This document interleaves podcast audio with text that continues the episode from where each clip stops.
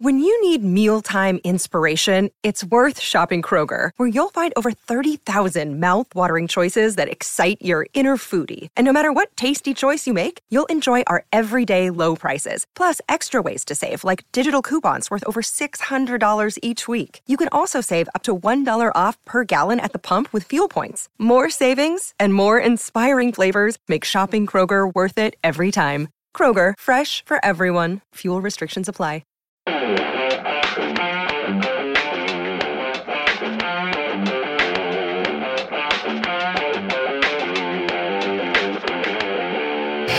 Hello and welcome to the Transfer Window. This is the podcast that not only takes you inside the biggest deals at the biggest clubs in world football, but brings you insight and analysis on the issues that matter every Monday, Wednesday, and Friday.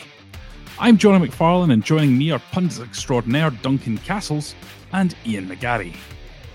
On today's Transfer podcast, it's Your Questions Answered. We assess the current state of Premier League officiating and ask Do English referees allow physicality to prosper at the expense of skill?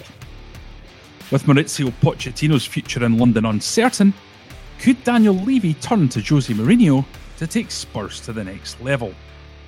And Neymar to Madrid is the transfer story that just won't go away, but will the Spanish Giants' number one target cut the mustard as the main man at such a huge club? Well, there's only one place to start this week, and I know it's your questions answered, but there's been big news coming out of Madrid with the appointment of Zinedine Zidane as manager for a second time to Real Madrid. It's just nine months after he left the club uh, to get a recharge of the old batteries. Duncan, has that been long enough for him to do that? And is this a good move given the struggles that Real Madrid have been having?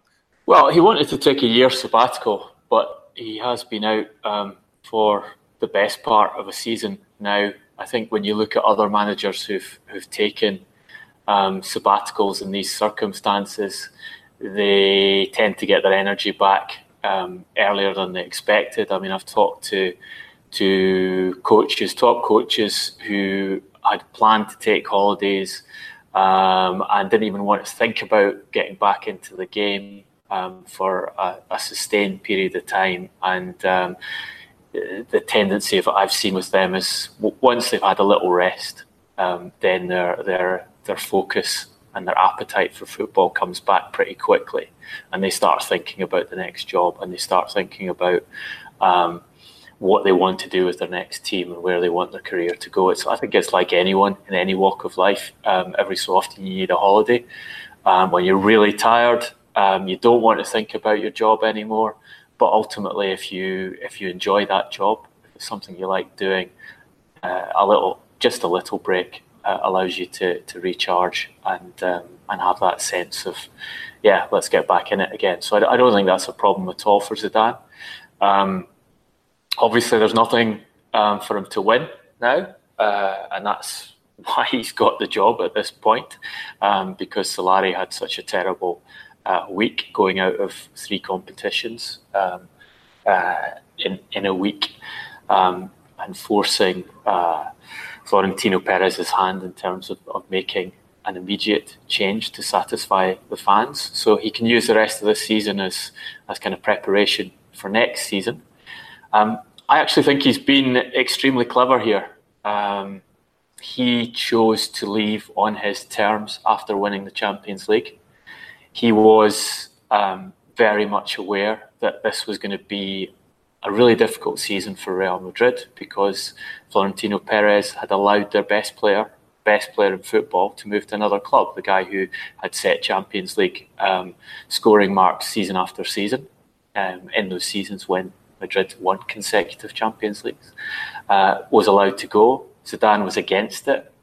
Um, and he has managed not only to separate himself from that by not being, not sullying his reputation by being in charge of the team when they were minus Cristiano Ronaldo. Um, he's now come back to the club following two failed appointments uh, with his power base significantly enhanced. Um, you know, uh, in those discussions with Florentino Perez when he was asked to come back, he has made it clear that he wants changes and the, and the squad must be improved, and that he should have more um, those changes than than he would have had uh, in previous circumstances. So it's good for Zidane. Um, as we discussed on the podcast, the job that he wanted was the Juventus job uh, long term down the line. It's a, a, club that he knows well. He wants to coach in Italy.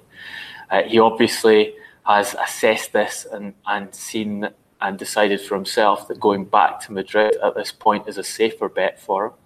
Um, and uh, and the job, you know, the job in the hand is worth one in the bush because there was no guarantee uh, that uh, that Juventus would would offer him that position um, if Allegri goes through with what is likely to happen uh, and and leave Juventus at the end of the season. So there are lots of parts to this, um, but I think the the important part is Zidane has assessed it and said, "Yeah, I want to do this again. Um, I think I can achieve things at Madrid. The time's right for me." He comes in at a very low bar.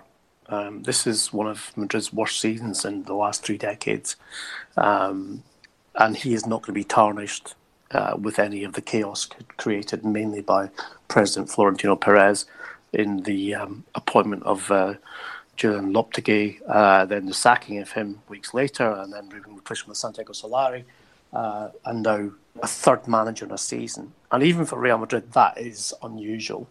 Uh, we're to seeing those like managers on a whim, but for three in a season, um, with still um, 10 games, I think, or so to go, in La Liga is unusual. So um, they're out the Champions League. They're not going to win La Liga. Therefore, Zidane has he's got a free hit for the next you know three months into May to assess what he wants to do with the current players and to tell, and this is unusual, to tell Perez who he wants to come in and replace them. Um, he must have some kind of guarantees of what control he has over that in order to go back in these circumstances. Um, I don't think it's um, inaccurate that reports in Spain have said that um, some senior players disapproved of the reappointment of Jose Mourinho instead. I think um, Perez himself would have preferred to have a leader and a strong personality like Mourinho in charge for the near future. Um, I've said before in the podcast that uh, Zidane, according to people who work with him and around him, is a little bit flaky, can be, uh, and hence uh, for the last five six months of his last uh, time at Madrid, which was of course was only last season, um, senior figures at the Bernabeu uh, were concerned that he would quit anyway because he felt he was burning out. Um, so to come back so soon after nine months, I think is a bit of a risk for both the club and for the manager. But um, I, I, watched his press conference um, and I thought he looked relaxed. He looked someone uh, like someone who knew what he was doing, apart from his trousers. And um, uh, yeah, I you know it'll work. Zidane is someone who goes in that dressing room and, and all, absolutely commands respect um, because of his achievements with the club as a player and as a player, full stop, uh, and as a manager. So um, they probably got the right man in the interim. I'm just not sure that you know the contract that he signed will be seen out.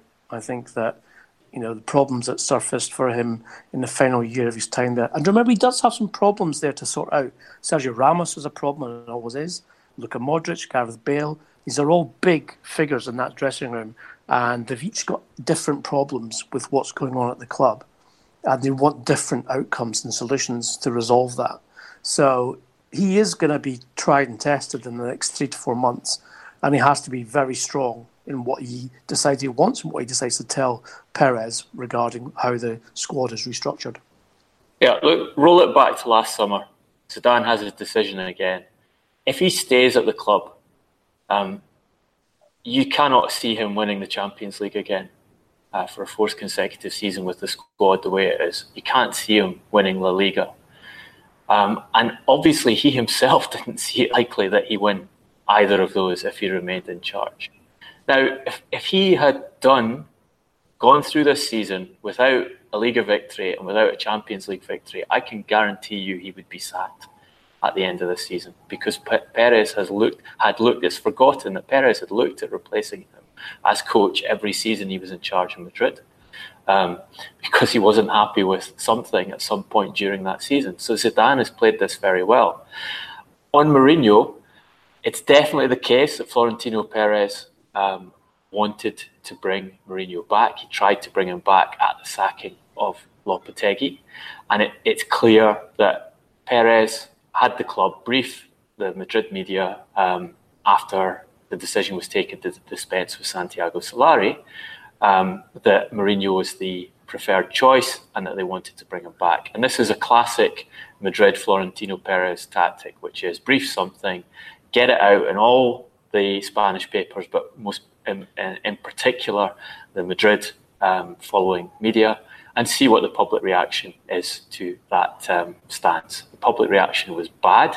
I think there were polls in at least one of the papers, and uh, I think less than a third of the respondents were in favour of Mourinho coming back. So I think that that um, sent them down a different path. But there's an, another element to this, which is that Mourinho himself was sceptical about coming back to Madrid. Um, talking to people close to him over the past few weeks, uh, he his position on Madrid has been I left that club because I wanted to leave the club. I wanted to go back to Premier League football at the time. It was my choice to go. Um, it was a difficult job for various reasons. Um, he, you've seen him speak publicly uh, on multiple occasions now about the importance of going of his next job being at the right club with the right structure that's supportive around him. And I think there's an there was an obvious um, risk and, and problem of returning to Madrid um, in these circumstances because the structure was not going to be there. There were going to be significant internal problems guaranteed because what Florentino wanted them to come in and do was um, was uh, basically get rid of, of some of the most powerful players such as Sergio Ramos um, and rebuild. And you know maybe ten years ago, maybe even five years ago, uh, that would be an attractive thing to Mourinho. But at this stage of his career, after what's happened at Manchester United, with this idea in his head that um, that there has to be the correct empathy with, within the club, that he doesn't want to be that structure by himself, as he puts it, I think it, it was it was more questionable. And there are other jobs he's looking at. Um, you know, Inter Inter Milan has been mentioned several times. Inter are interested in bringing him back. He has question marks over that, depending on um, how much uh, support there is uh, in terms of financing to take Juventus on.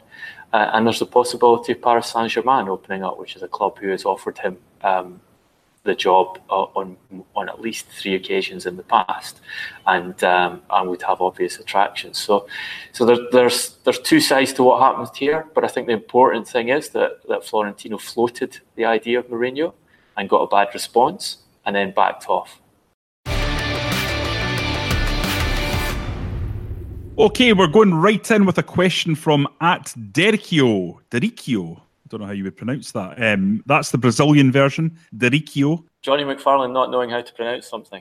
I've never that's... come across that before. no, Jonny, I've just I've just seen Big Sam would be able to tell you how to pronounce it. Um, he doesn't have an actual name, so we're just going to have to stick with that. Derikio. Um, for the next transfer podcast, can you discuss the spate of poor officiating that's blighting the Premier League this year? It's calamitous. Duncan, is that a fair assessment? Yeah, I think the officiating is is really bad. Um, I wouldn't use this year in the sentence. I, I think um, Premier League's had a, a problem with poor officiating for a number of years my own view is it's essentially a self-created problem. I think um, the the issue is that the Premier League is more tolerant of aggressive play um, than any other major league in football. Um, I think this is deliberate. I think it's handed down from um, the league itself to uh, PGMOL. Um, why do they do it? Because one of the selling points of the Premier League is it's more aggressive, it's faster, um, it's more dramatic because of those things. So um, there is clear guidance to English referees. You see the guys who get promoted to the the, uh, the finals and to European and FIFA level uh, uh, as being the, the, the, top referees from the division are the ones who go into most games with the attitude of let the game flow. Not going to give fouls early on unless I really have to give a foul. Uh, I'm certainly not going to book anyone unless it's really, really clear cut that it's a booking. And at all costs, avoid red cards, um, not only early in the game, but through most of the duration of the game. Um, and there's no doubt that that style of refereeing um, genu- generally works from a spectacle point of view. There are big exceptions because, and, and I think the, the best example of this is the, the 2010 World Cup final, where Howard Webb applied that um, English trademark refereeing style to a game in which uh, Holland, uh, the Netherlands, went out to um, kick Spain off the park um, because they decided they couldn't beat them playing football. Uh, and Webb apparently had no conception of what was going on, no realization of what was going on, um, and allowed foul after foul, um, clear yellow card fouls early on in the match until Spain retaliated, and he wasn't in a position to book Spain. And there should have been a, you know, there should have been a red card for a studs up assault into the chest, which Webb let off with a yellow card. And the game was one of the worst World Cup finals ever. Um, and for uh, for me, watching that, I was interested. That game, my job actually was to write about the referee. I was writing for the Sunday Times. They wanted a, quite a long piece on the referee because it was an English referee. So I focused on him and his decisions through the match, whereas most of my colleagues would have been focusing on the on the football uh, being played. Um, my particular focus was on the refereeing, and and it was clear what was going on. And he messed up a, a really good game, and, and we've seen that with Mark Clattenburg. Um, I think of the the Euro uh, 2016 um, final that Portugal won, um, where Cristiano Ronaldo was lost to the game in I think the first 15 minutes because uh, a very heavy foul was put in on him, uh, and I'm sure that. Uh, France went into that game knowing Mark Clattenburg was the referee and Clattenburg would tolerate early fouls because that was his style of refereeing. He'd just come out. The, one of the amazing things was he got that final after being in charge of probably the worst refereed game um, in the Premier League that season, the, the Battle of Stamford Bridge, where Tottenham and Chelsea um, were uh, absolutely tore pieces off each other and ended up fighting at the side of the pitch. Again, as a result of Clattenburg um, not wanting to let play flow and not intervening early on and allowing a, a series of, of dangerous tackles. and, you know, if you want a, an overall summation of where English football is and the problems are, you should go and um, f- uh, look for a, a, podcast that Clattenburg did last year, I think, in which he discussed his refereeing career and um, in the terms you'd expect from someone who seems to have it, places uh, abilities in extremely high esteem and was asked to cite a game he was particularly proud of. And, and unbelievably, Clattenburg picked up picked out that game as the one match in his career he was particularly proud of how he'd handled. Um, and the reason he was proud of how, he, how he'd handled it was he said um, he wasn't prepared to send Tottenham players off because he didn't want Tottenham accusing him of costing them the Premier League, and he wanted to keep his name out of the headlines. So, I think I think that's probably um, if you want one example of the problems English refereeing has, Mark Clattenburg, Mark Clattenburg talking about that game, it will, it's a very good place to start because it shows that the priorities in terms of protecting the most skillful players on the field and the priorities of the referee uh, placing the game um, above himself and his promotion um, are big issues for English football and I think that feeds down to the line where you get the situations you get this um, season, and, and, I have had in, in basically every season I remember um, recently in the Premier League. Bit of contention just this, this weekend about um, John Moss's performance in the Arsenal Manchester United game, um, and a lot of people uh, asking, does, is Moss overweight? Now, I can't obviously answer that question. What I can say is that referees have two training camps, uh, one pre-season and one mid-season, when they are put through fairly stern physical tests. I've been there when it's happened um, a few years ago, and they do seem to be very fit. But I do take Duncan's point that um, the Premier League and PGMOL, who uh, who administer the referees uh, for the Premier League, don't uh, want to, to send players off, especially early in. There was an example in the uh, infamous M23 derby uh, on Saturday afternoon when Brighton played Crystal Palace, and um, in the first minute, Anthony Knockaert um, of Brighton, he's boot clearly high went in to where, where really is going to hurt you.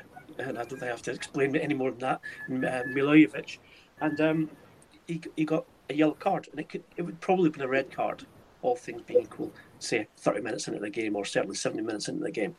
But that's an example of what referees are told not to do. Do not waste the spectacle by sending, and that's ridiculous because the rules are there for the reason. Either it's a red card or it is not.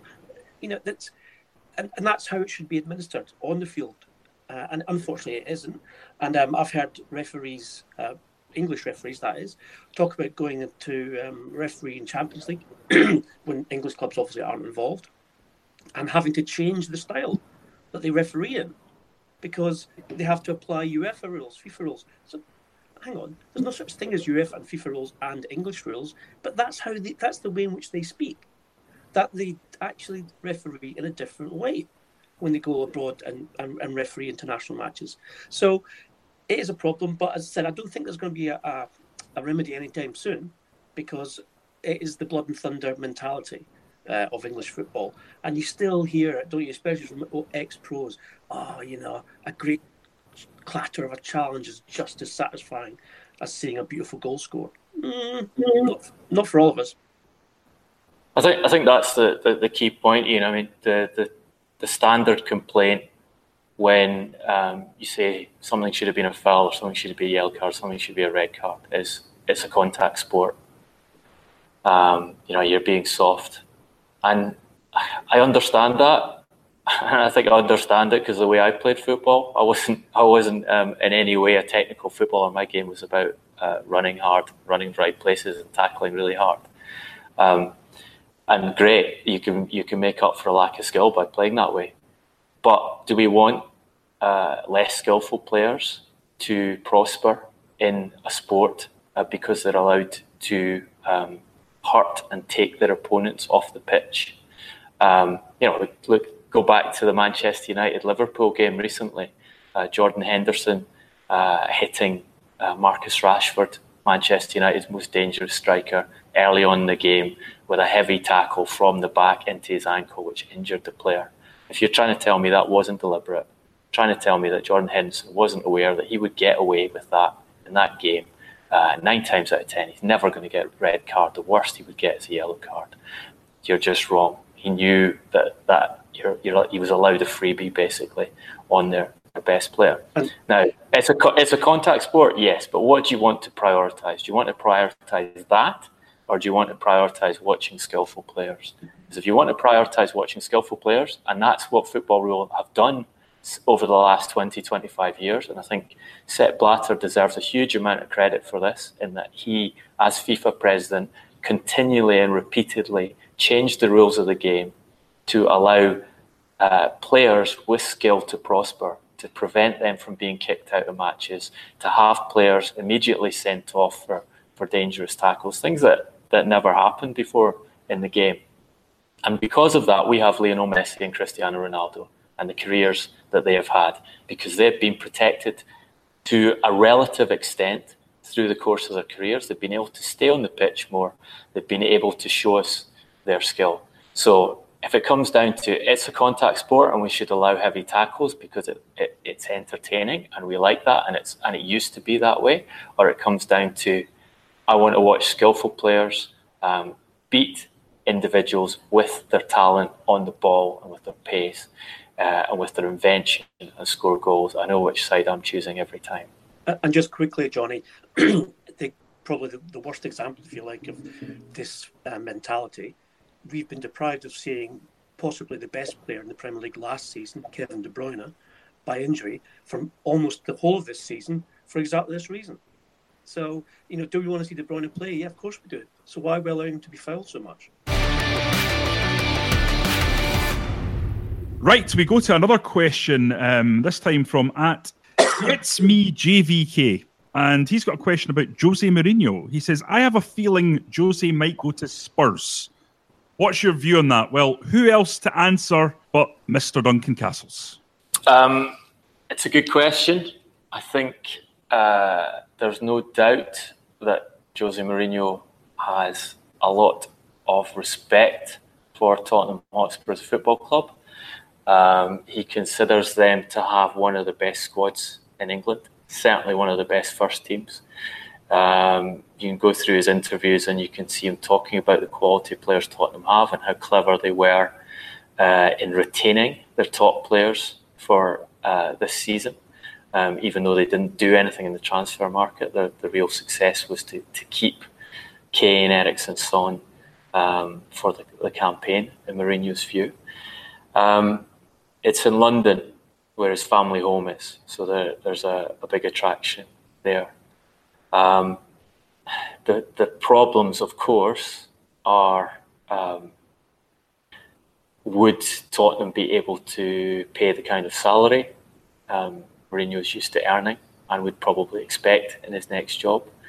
Would Daniel Levy be prepared to hire um, a man whose reputation has been damaged in uh, England um, with what has happened to him at, at, the club and with his who is popular with um, the majority of the football media and will um, for sure as soon as something appears uh, in his public statements or his behaviour which is seen as uh, ammunition to attack him would be immediately attacked in a way that um, a new manager coming into England uh, will not receive. Um, but I think the most fundamental problem is there would have to be a vacancy. And um, I think it's fairly clear now that Ole, Ole Gunnar Solskjaer is going to become the permanent manager of Manchester United. Therefore, that job is out for Pochettino. Um, you could see him having the possibility of going across London to Chelsea. Um, uh, there'd be a, an invitation there for him next season. But why would he want to do that, given the problems there are at Chelsea and the and the friction involved in, in trying to make such a move? Until Pochettino's situation is resolved, and we know Pochettino is, is agitating to go elsewhere, but until he's actually out of the club, um, I think uh, the possibility of, of Mourinho um, going to Tottenham is zero. However, the question's a valid one because it is a position that um, that is of interest to. I'm not sure, um, Duncan, that we, and I'm sad to say this, that we will see Jose Mourinho back in English football um, as a Premier League manager. I think um, the second spell at Chelsea and how that ended, and then the spell at Manchester United and how that ended, um, will put a lot of clubs off hiring him, as well as, as you said, the, the, the perception of him in the media and um, how he was certainly treated differently from other managers um, and not given the same um, treatment uh, that others have had preferential treatment almost in terms of their media uh, profile. I would say this: he came very close to becoming England manager. Um, I think it was 2007, I think, or 2008, um, after he left Chelsea the first time. Um, and mm, I don't know. I've got. A, I think there's something in Josie that he'd love to manage the England national team. Um, whether or not the FA think that way is another question altogether. One of the players we've been talking about since the inception of the transfer window is Neymar.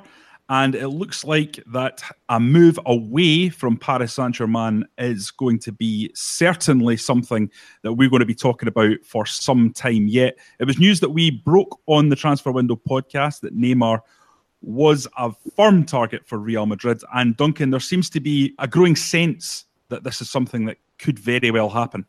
Yeah, as, as we reported a couple of weeks ago, he is number one target for Real Madrid. Um, Florentino Perez is going all out to secure a player he's been trying to get since he was um, a teenager in Brazil and, and failed and lost to, to Barcelona.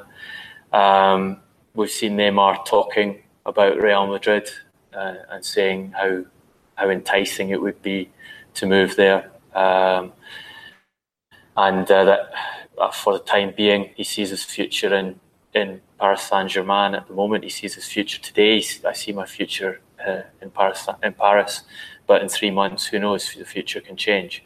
So all the all the signals are there from the player. Um, so Madrid know the player wants to come, and they know his father is open to the, the move, um, and they have the financial wherewithal to put a very big offer in place. So um, tail end of last week, one of the uh, bigger Spanish um, papers, Sport, reporting that the the offer would be 350 million euros um, to Paris Saint Germain, and um, the player would be paid 45 million euros a year on his contract. Um, so yeah, as you say, uh, I think we're going to have more and more of this as we go through the season. It's very live. Um, it's something Madrid are working on. It's something Neymar wants. Um, the question is uh, getting the assent of Qatar to let the player go.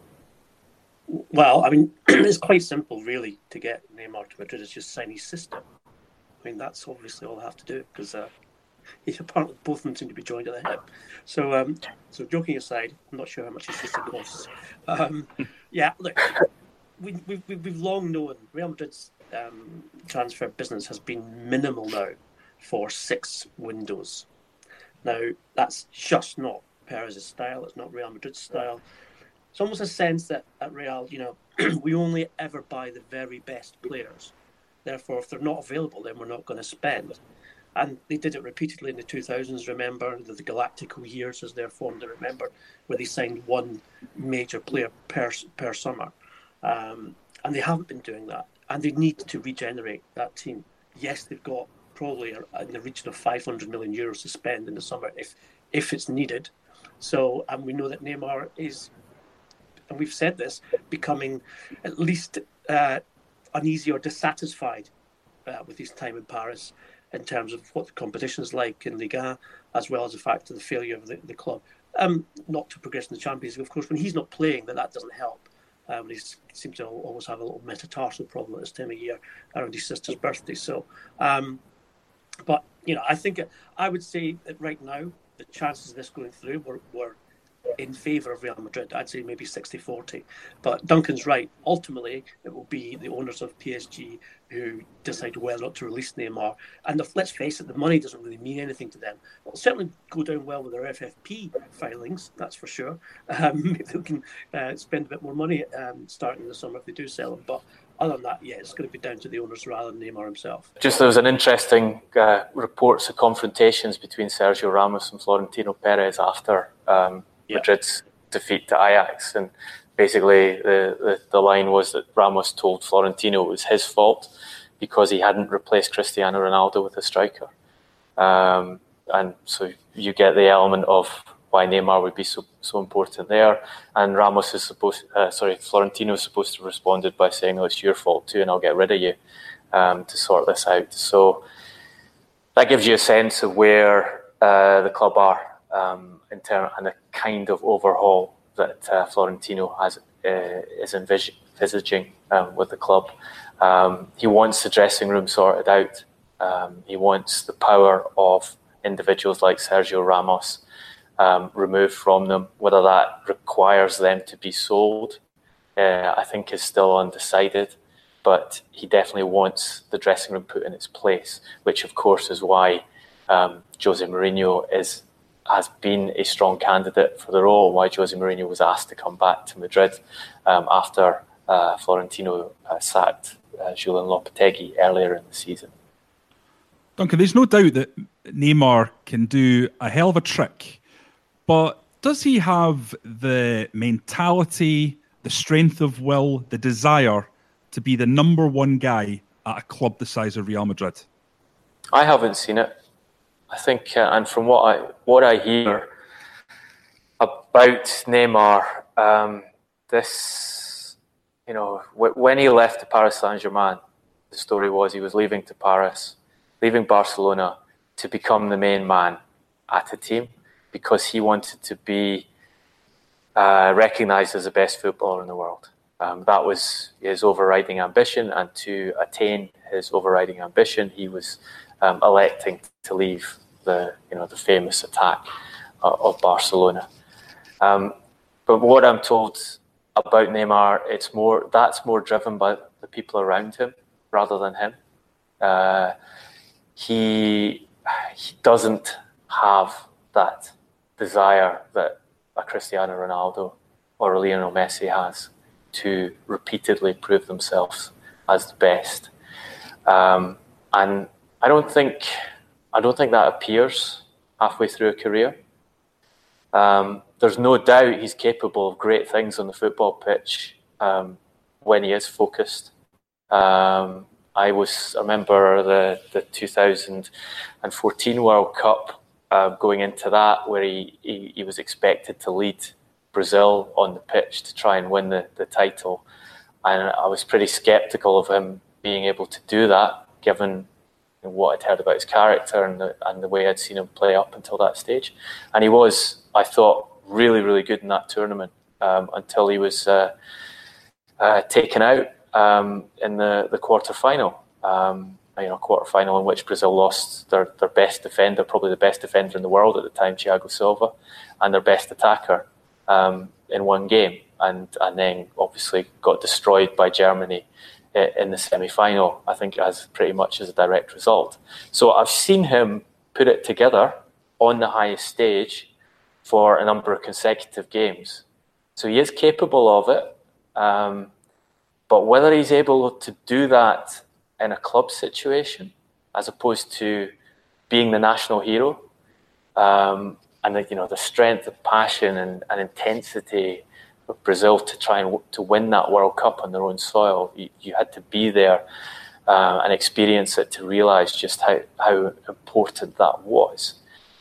So, so whether whether he's got that at the club level over a, over the period of a season, I'm not sure. And, and you know, we talked. I talked about this in the podcast before. I, I kind of see Neymar as being in a similar category to Paul Pogba in that they're both immensely well paid. They both have huge status um, in you know in, in general life uh, beyond football. They've got you know massive social media followings, huge commercial revenues. Um, despite not yet having achieved all they can achieve in, in football, despite not having put themselves on that that uh, platform of being the very best players in the game. And maybe if you have that too early in your career, um, and you don't have the overriding, you know, that special mentality that someone like Ronaldo has, you're never going to get it because there's no there's no motivation for it, and it's too easy for you to slide into when things are difficult as you know we saw with Paul Pogba at Manchester United. When things get difficult, it's too easy to slide into it someone someone else's fault, and I, I can I can take my foot off the pedal. Um, I can um, focus on something else. I can I can just not be bothered doing everything I need to do because I know my employers are, aren't going to punish me for it. Uh, I know ultimately because I'm so expensive to them and important to them, they'll go with what I want.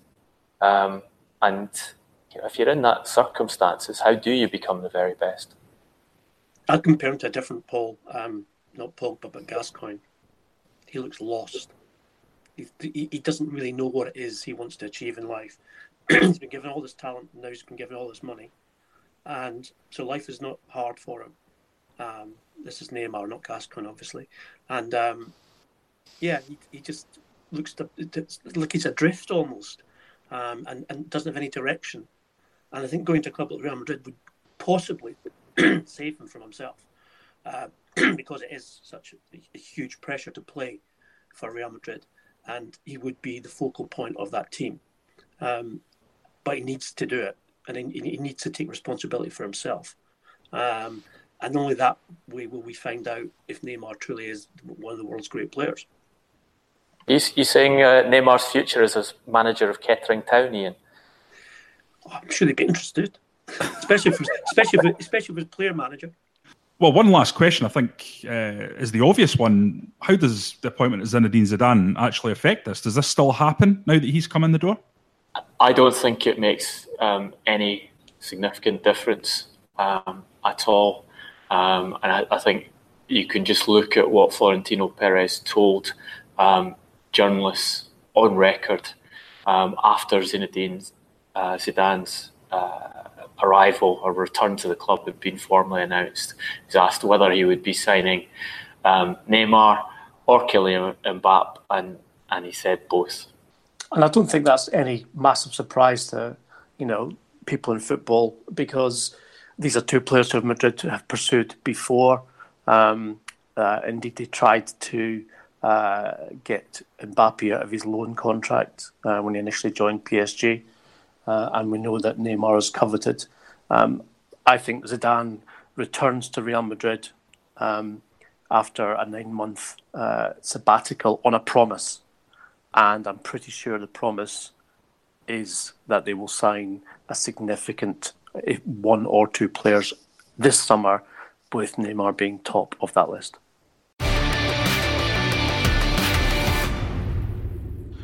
Okay, well, it's time for the donkeys now, and this is the round where we give out our fabled donkey awards. Ian will give uh, the nominees to Duncan, who will then decide which one is the winner. This week's award is the West Bromwich Albion Award for the most ridiculous decision of the season. Obviously, this is based on the fact that West Brom decided to dispense with their manager Darren Moore, despite them being fourth in the league and very much in contention for a playoff place uh, in the championship. So, without further ado, Ian. So, I'm just opening up that golden envelope to reveal this uh, week's nominations for the very coveted Donkey Award. Uh, I'm pleased to say that uh, Fulham owner's son Tony Khan, uh, who um, infamously uh, said that Claudio Ranieri was a risk free appointment when they made him manager uh, the second manager of their season this season. Um, and obviously, we all know how that went. So Tony's the first nomination. The second one is got to go to those people at Chelsea, and you know who you are, uh, who appointed Maurizio Sarri, a man who has fallen down more um, holes in the road, the Fulham road, than he has got out of uh, in terms of the way that he has um, both portrayed himself and uh, managed to manage his team so far.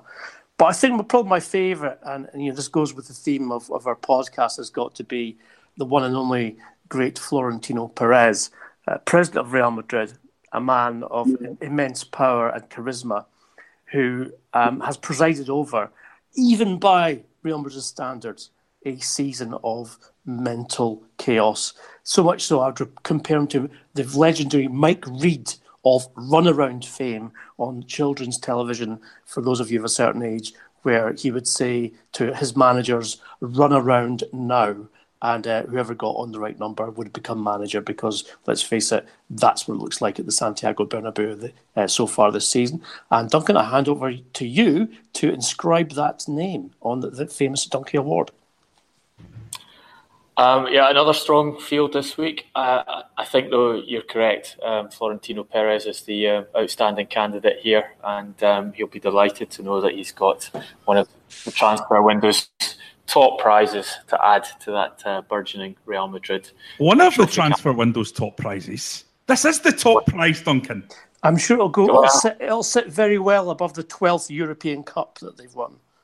They, well, the, you know, the trophy cabinet needs something this season. And what better to have than a transfer window donkey award for for worst uh, worst decision of the season, um, which is uh, actually you have to wonder which one is the worst because he, he, he, managed to uh, appoint a coach, uh, mess up Spain's World Cup, uh, sack him uh, not get the guy he wanted to replace him, and then put Santiago Solari in charge when he had the opportunity to um, appoint uh, far better uh, qualified individuals as the uh, as the, the, fix to that error. But certainly, it's Florentino Perez's uh, get it sent over to Madrid, Jonny. Well, Duncan, I will package up that donkey and get it sent off to Madrid. I suspect it may end up in Florentino's toilet, but nonetheless, I'm sure it will go down well. Go down where well, Jonny? In his toilet. I'm not sure a donkey flushes. It's rather a large dome. Do you know what? I, I was going to say, I, am pretty sure that Florentino might be employing the plumbers. Just make sure you polish it before you send it over. Hey! it's time to wrap up this particular transfer window, but fear not, we'll be back on Friday to fulfill all your podcasting needs. To continue the debate, we are all on Twitter and have our own transfer window account at Transfer Podcast. Uh, I'm at Jonny R. McFarlane. Ian is at Garbo SG, and Duncan is at Duncan Castles. If you like the podcast, and we know thousands of you do, give something back by popping onto iTunes and giving us a five star review. That's really, really important as it helps us go to the top of the rankings when someone searches for a football podcast. So please, please, please do that if you really enjoy the pod. Until Friday, thanks for listening.